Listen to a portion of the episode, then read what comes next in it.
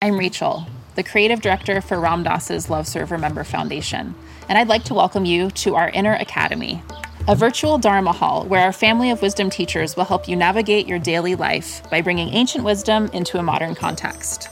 With over 200 hours of audio and video teachings, meditations, and practices from teachers like Ram Dass, Krishna Das, Sharon Salzberg, Jack Kornfield, Roshi Joan Halifax, Joseph Goldstein, and many more the Inner Academy is your core resource for finding balance, presence, and navigating the ups and downs of your daily life. The Inner Academy has guidance for every step of your journey. Choose from an annual or monthly membership and gain access to past and future courses, retreat replays, virtual community, and much more. If you've been familiar with Love Serve Remember Foundation for a while, you'll know that most of our offerings are given freely or on a sliding scale basis. So when you subscribe to the Inner Academy, you're paying it forward and bolstering our ability to continue creating accessible offerings for all in the future, as Ram Dass wished for us to do. Be here now and start your journey with Ram Dass's Inner Academy today. For more, visit ramdass.org forward slash inner academy. Teaching meditation can be a deeply rewarding experience. Help others improve their mental and emotional well being reduce stress, improve focus, increase self awareness and self regulation, all while deepening your own practice and understanding. Join acclaimed author, Buddhist teacher, and Emmy Award winning musician David Nichtern on Tuesday, May 28th at 6 p.m. Eastern Time for a free online discussion on teaching meditation in Dharma Moon's renowned mindfulness meditation teacher training program. Get certified by Dharma Moon to teach meditation lead group practice sessions, and work with individual students. Visit dharmamoon.com slash be here now for more info and to reserve your spot for the free online event with David Nichtern on May 28th.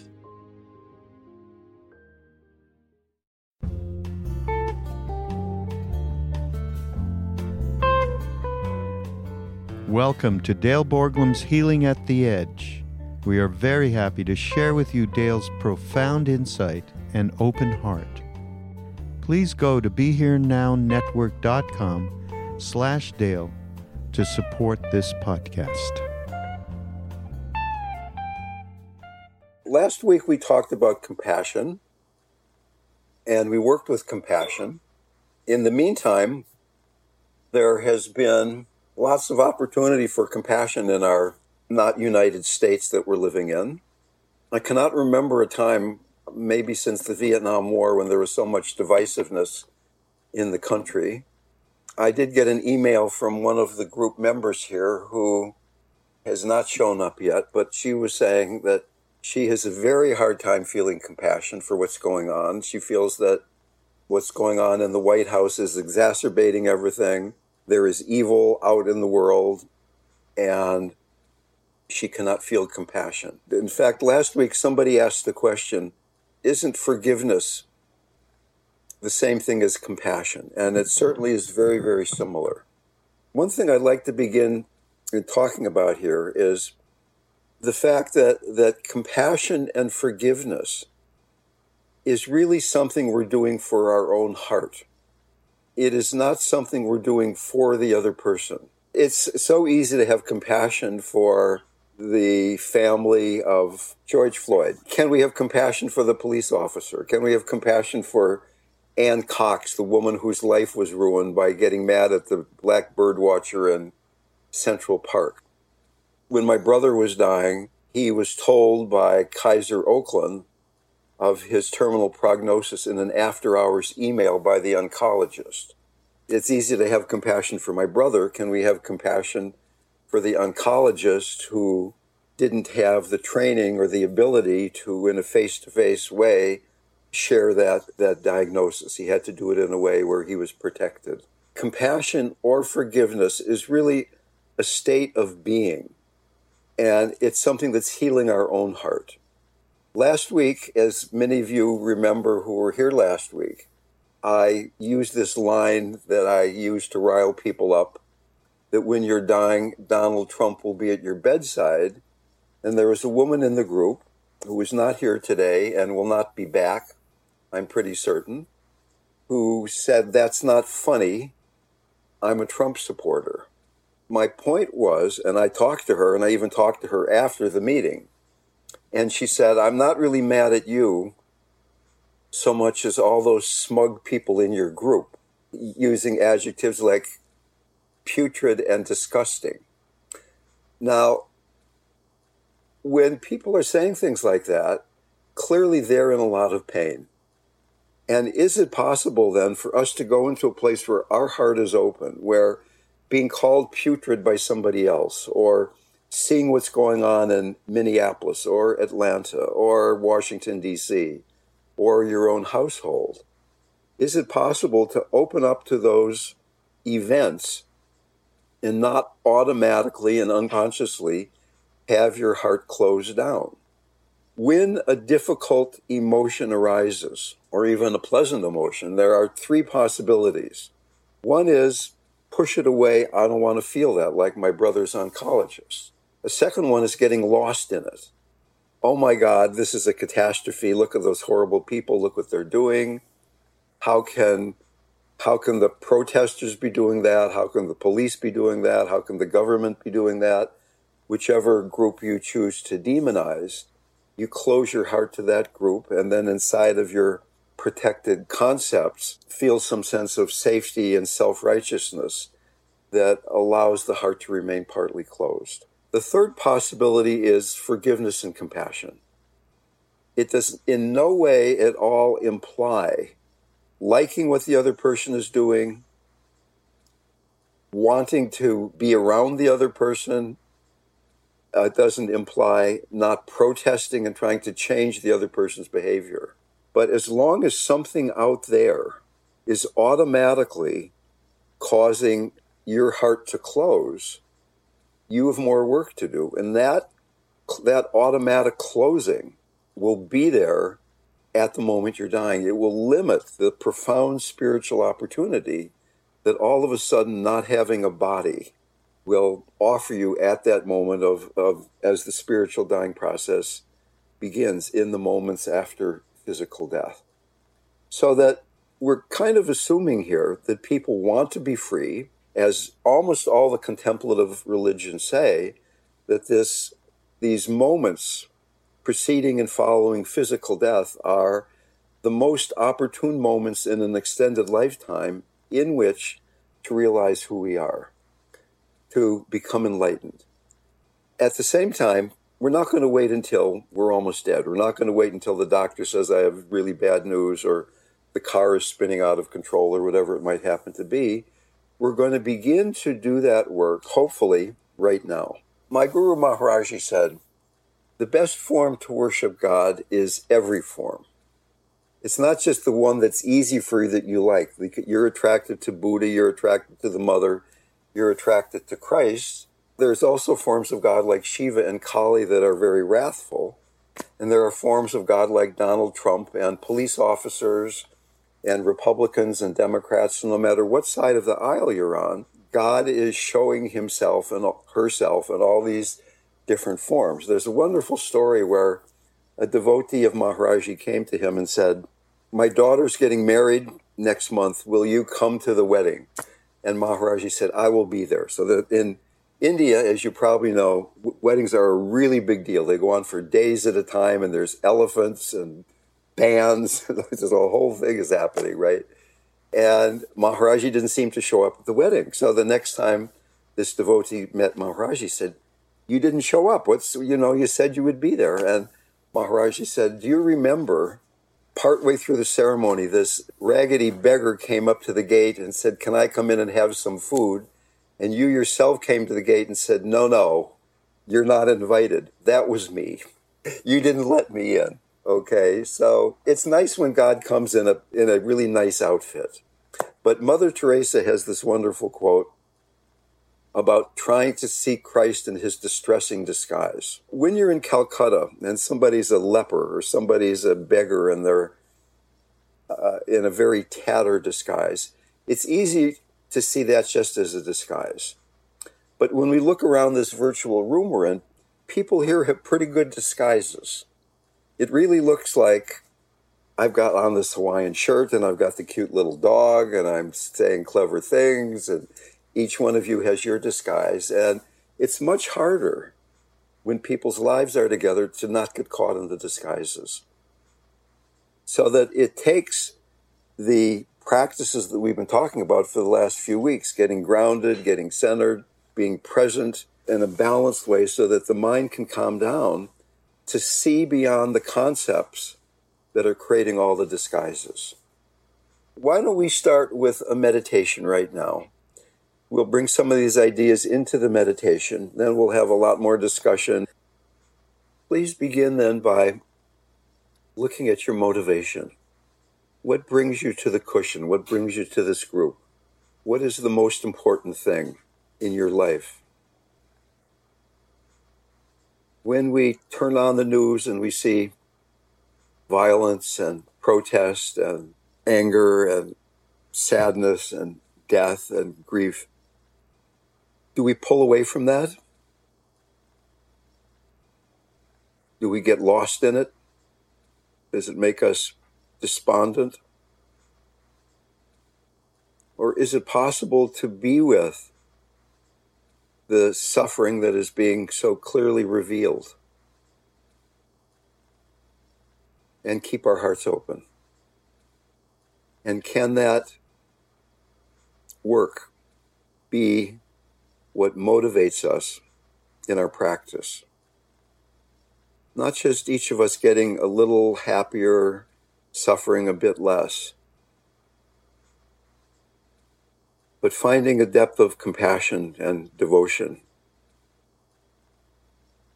that will allow us to remain open as chaos and ignorance swirls about.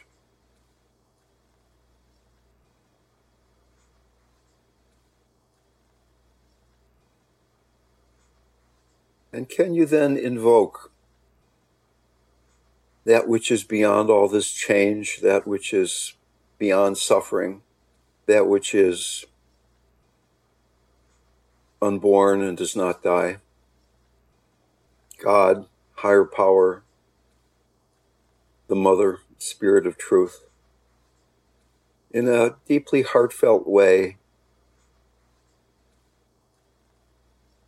reaching out and asking to be connected to the source of all connection, to the source of love and compassion.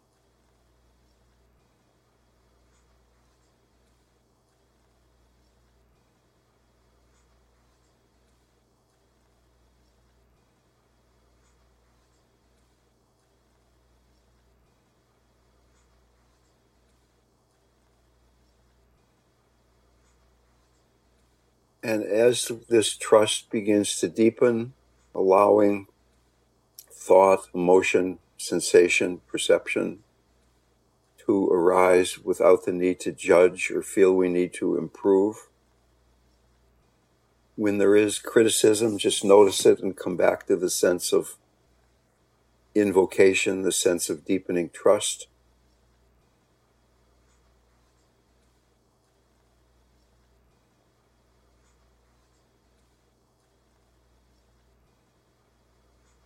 And bringing the sense of trust also into the body by first taking a few grounding breaths. As you breathe out, imagine that you're pushing energy out through the base of the torso into the earth that supports and nourishes. Antidote to fear, trusting the sense of support, being dependent on she who supports earth element, divine mother, trusting this dropping down out of the mind, inhabiting the root chakra,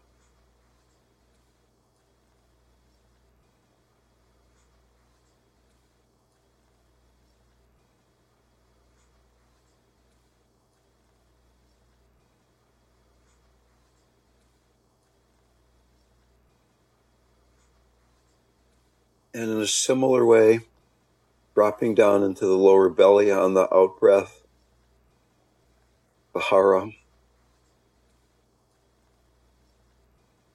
easy, natural in breath, fuller out breath, dropping down into the lower belly.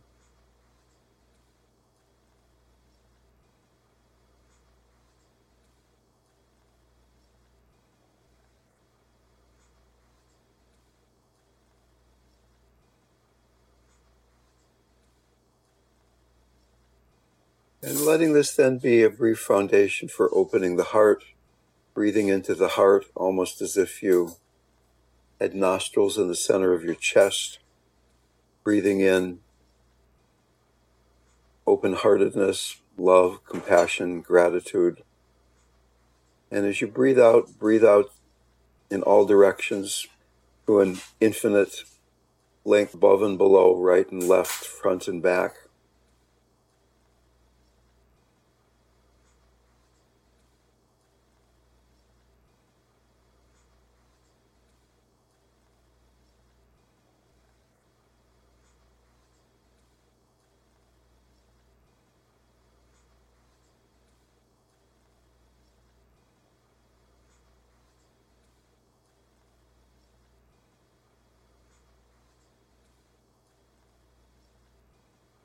The qualities of the open heart are spaciousness, spacious emptiness beyond concept, beyond I meditating. Secondly, a connected heart,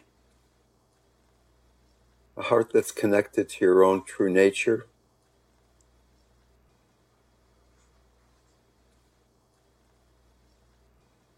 Allowing your experience to rise really naturally and meeting it with love and compassion, no matter the content. Being much more interested in your relationship than the content itself. A heart that's connected to all other beings.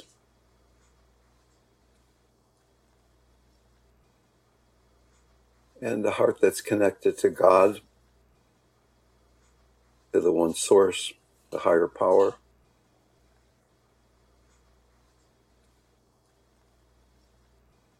Heart that, that melts.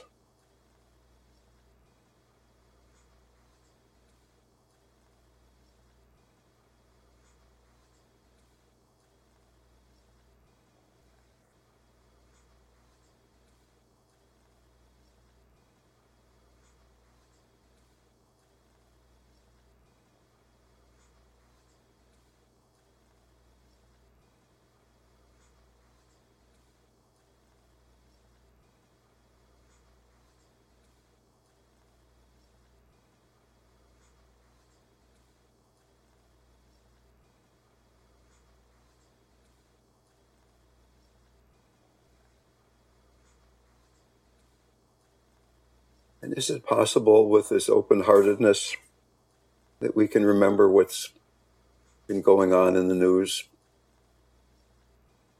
without denying the human suffering, but remembering the spaciousness, the connectedness, the warmth that is the nature of our heart? Not pushing away the humanity, yet not getting lost in it finding this balance between a certain sadness combined with a joyfulness that transcends happiness and sadness.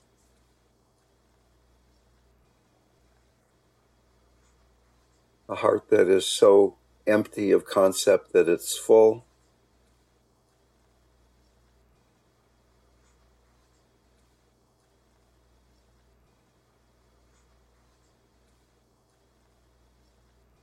We live in illusion and the appearance of things. There is a reality. We are that reality.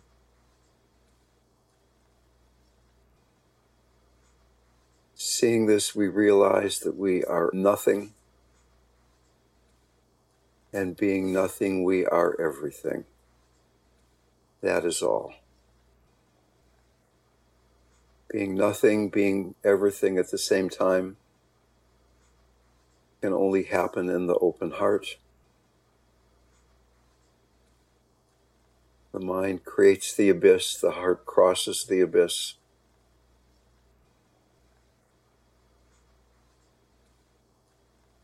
How much can you trust dying into love?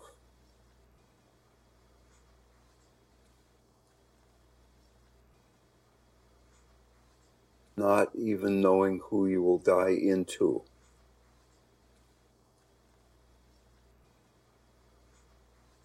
How deeply can we trust this dying?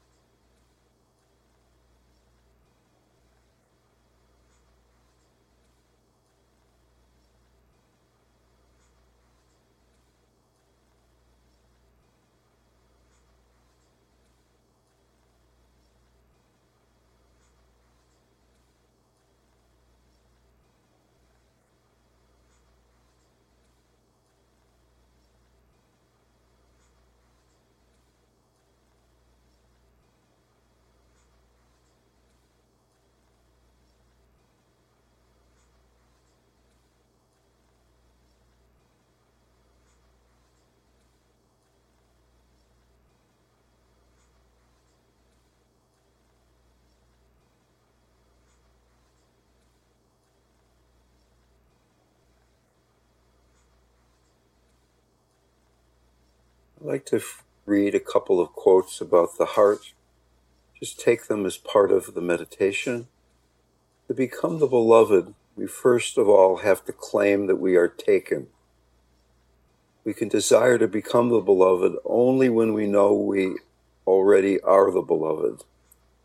The first step in spiritual life is full of knowledge with our whole being that we already have been taken. There's Henri Nouwen. Maharaji said, I'm always in communion with you. Imagine that even when we feel most abandoned, most separate, most lost in our concepts, that there's no moment where we're ever disconnected from that level of pure consciousness that we can call the sacred.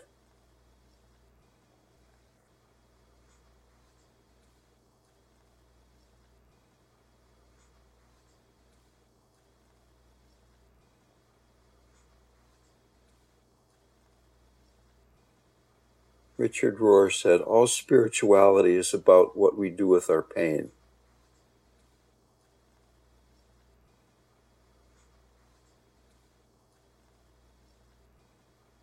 Rabbi Shefa Gold said, Gratefulness opens me up to receive the flow of blessing and connects me with the source of that flow.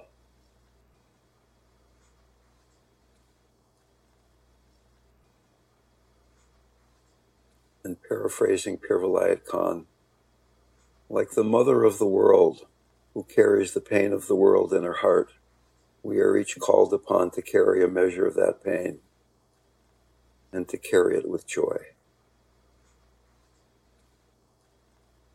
In the heart, there is a joy that transcends happiness, sadness, wellness, and illness.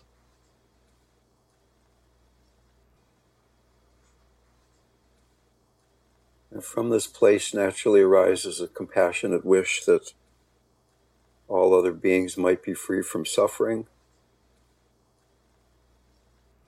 that they each might find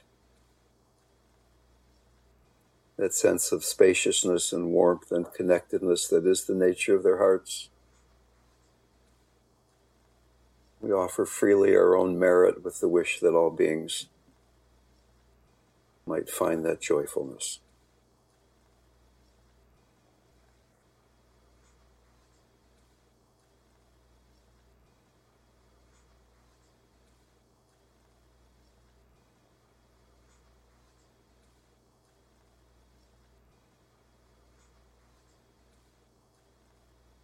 Coming back to your body, grounded and centered. It really is impossible to open the heart until one comes into direct contact with how suffering is created.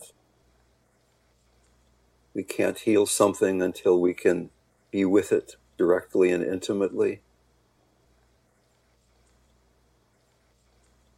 Admitting what it feels like to have a disconnected heart, a heart that isn't spacious but is contracted, heart that isn't warm but is cool.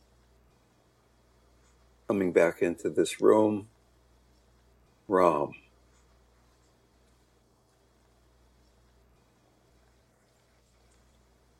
I think many of us have begun our practice with mindfulness meditation, being aware of your breath, your movement, your mind, your thoughts.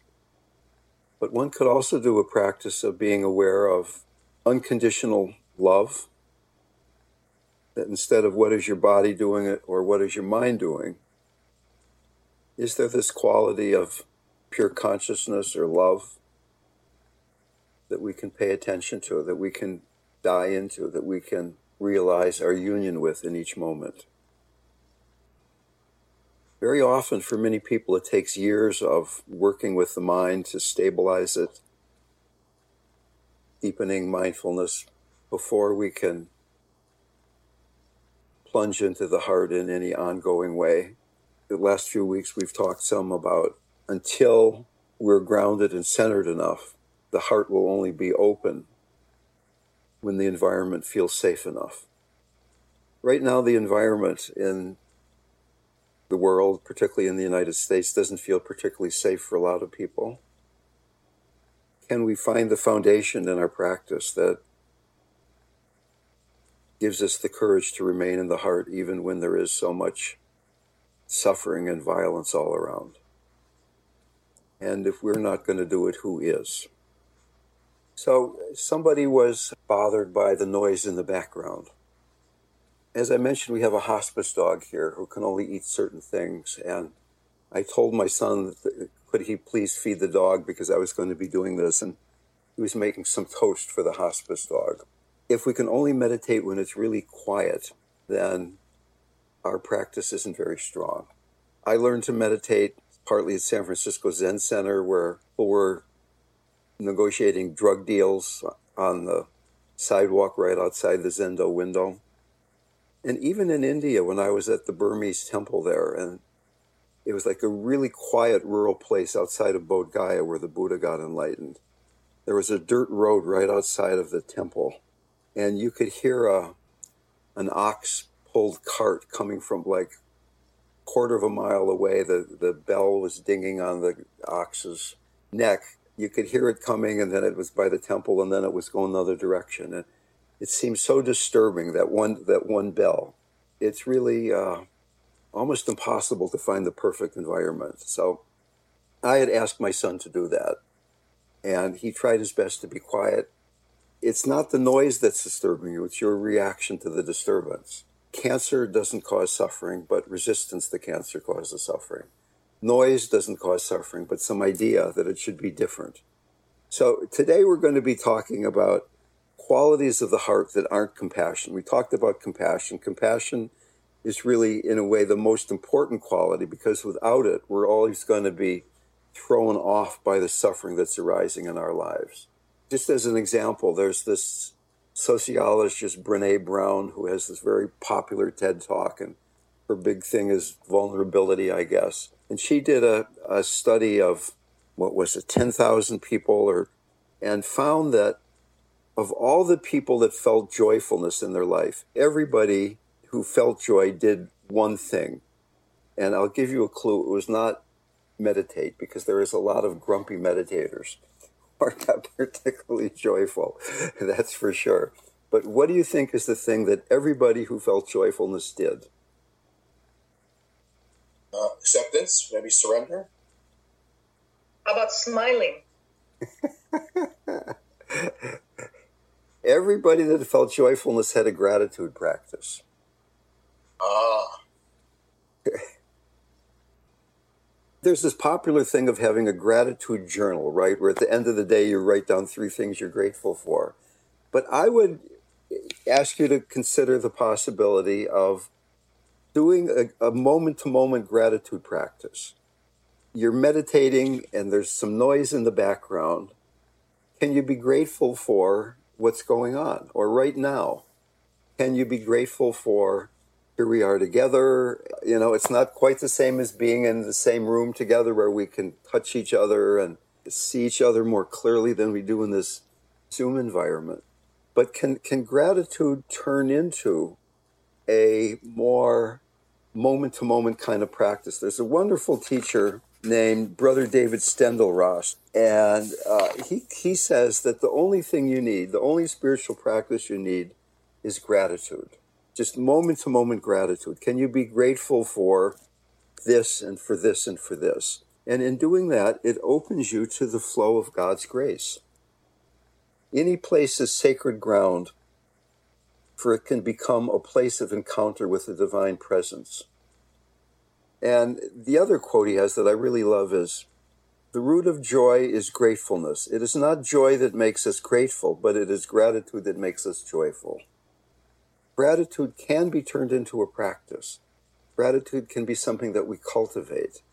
For me, it's really the gateway to devotion, if you will, or pure loving kindness. I do a lot of Buddhist practice and I talk about Buddhism a lot, but really my deepest practice is my relationship with God, my relationship with Maharaji, and uh, just trying to see God everywhere. The best form to worship God is every form, and just being grateful, like the fellow who got mad that Maharaji didn't show up at his daughter's wedding.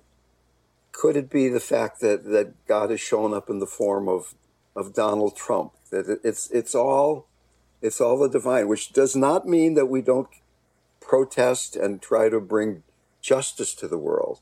But if we really look at history, who are the people that created the most lasting change?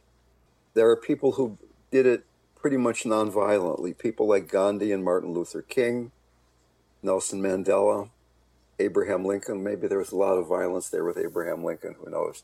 but he seemed to have a very nonviolent kind of heart. Gratitude. And then the other quality is forgiveness. Forgiveness is a really tricky quality in a lot of ways because there are people who have been deeply, deeply hurt by someone else. People who have been abused, sexually abused, physically abused, emotionally abused, who are not even yet at a place where they can forgive the person because even just thinking about that person causes post traumatic stress.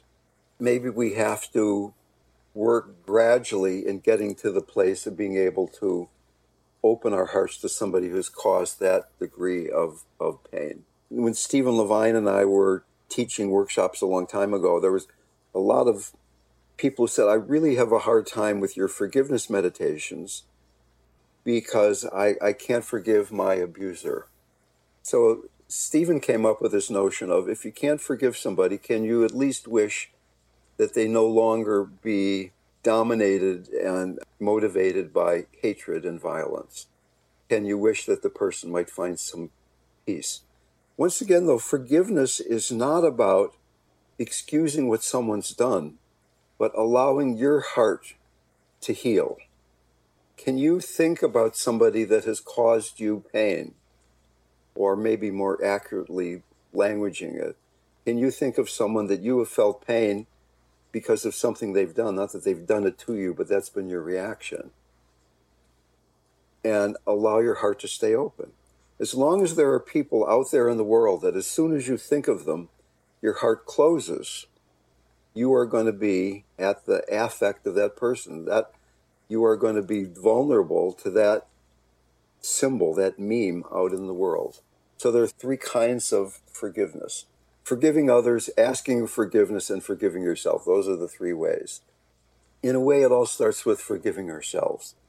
Can we really forgive ourselves for all the ways that we have been cowardly and narcissistic and arrogant and frightened, and all those ways that those things have happened, all those less than heartfelt moments in our lives? And instead of judging ourselves, begin to forgive, to open our, our hearts. And in a way, that is the, the fundamental of Christianity. The fundamental message of Christianity is that we're forgiven. And once again, my friend Stephen, uh, he had a very spotty early life. He had been in a mental institution, he had been in prison, he had been a heroin addict for a while. He had a lot that he needed to forgive himself for, he felt. So for years, he was doing this practice of saying, Stephen, I forgive you. Stephen, I forgive you, even though he didn't feel it. He just did it as a practice. I forgive you, Stephen, I forgive you. And finally, one day he said he was out meditating in the woods outside of Santa Cruz where we lived. And he said, all of a sudden I felt forgiven. And I felt so naked and different that I immediately wanted to take back the non forgiveness. But he decided that since he had worked so hard, uh, that he would try the being forgiven for a while. And I was running the dying center in Santa Fe and got a call that there was a woman who was dying. In fact, she had been given two weeks to live about five days before they called me up. And she was in the hospital in Santa Fe, and she really didn't need to be in the hospital for any medical reason. So the hospital wanted her to get out of the hospital. There was this family situation going on where she had been living with her husband in West Texas and she hated her husband. She claimed that, that he had, when she would fall down, he would laugh at her. He wouldn't help her up. He was a bad guy. So she wanted, instead of going to be with her husband, to go be with her sibling in Santa Fe. But the husband said, if you do that, I'm going to mess things up for the family financially. There was this conflict. Is she going to go back at the ranch where she didn't want to go? Was she going to stay in Santa Fe, which would make the husband all mad? So the hospital thought, why don't we let her go and stay with Dale? Because that will be a compromise. So I came and we, we had a long conversation, and I came up with the idea why why doesn't she stay at her sibling's house in Santa Fe, but her husband can come and visit, have visiting hours, and I will be her, her counselor, her dying coach, and I'll come to the house every day. So she'll have all the advantages of being with the husband, being with me, and being with her sibling. Everybody's happy, and they thought that was a great idea. So she had a, a throat cancer that was inoperable, it was strangling her. And now we're at the point where two, a week ago, she was told that she had two weeks to live. So she went to her sibling's house. I uh, came the next day and said, What do you want? She said, I don't want to die. And I said, Tell me about your life. And she said, I really hate my husband. He's been this horrible person to me. And I said, What you need to do is forgive your husband. And she literally said, Why would I want to do that? After all the things that son of a bitch has done to me. That's her exact words. And I said, Well, you want to get better. And as long as you're holding all this hatred, that's all this energy that can't be used in healing. And even if you're going to die, dying with your heart closed like this is going to make it a lot harder. So I would like us to do this guided forgiveness meditation together right now. And let's just say her husband's name was George, which it was not, but I, I had her say, George, I forgive you over and over and over again. And she did this with only great reluctance. And I said, okay, so I'd like you twice a day to be doing this forgiving your husband meditation. She said she would do it. And I said, okay, I'll come tomorrow. She said, no, no, I'll call you when I'm ready for you to come back.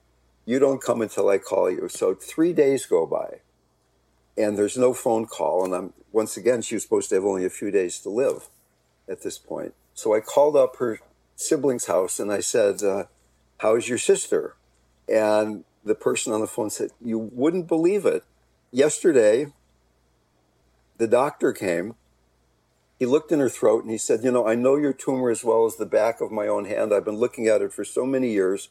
It's completely gone." And she got on a plane and went to Hawaii this morning. And six months later, she was still alive. And then I, I lost track of her. I'm not saying that you're going to create miracles like this every time. But forgiveness is a very, very powerful practice to free our hearts, to let the energy that is our heart just flow.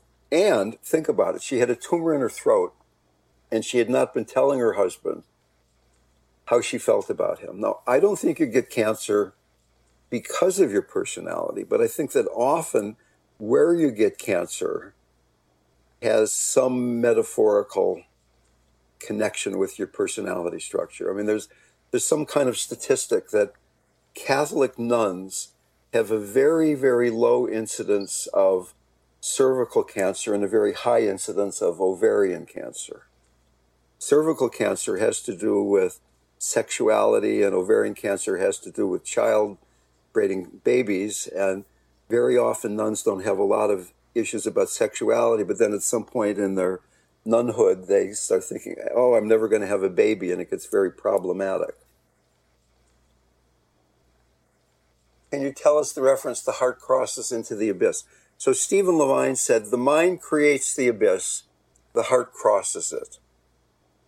And if we go back to those three qualities of the open heart, one of them is spaciousness, which for me is the way I experience the heart. It's, it's by by spaciousness we mean that there is there's not a lot of concepts. Particularly, there's not the concept of I.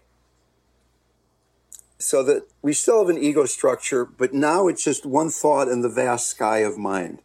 So just as a as a metaphor, imagine that your heart is as vast as the infinite sky. Your heart mind is as vast as the infinite sky.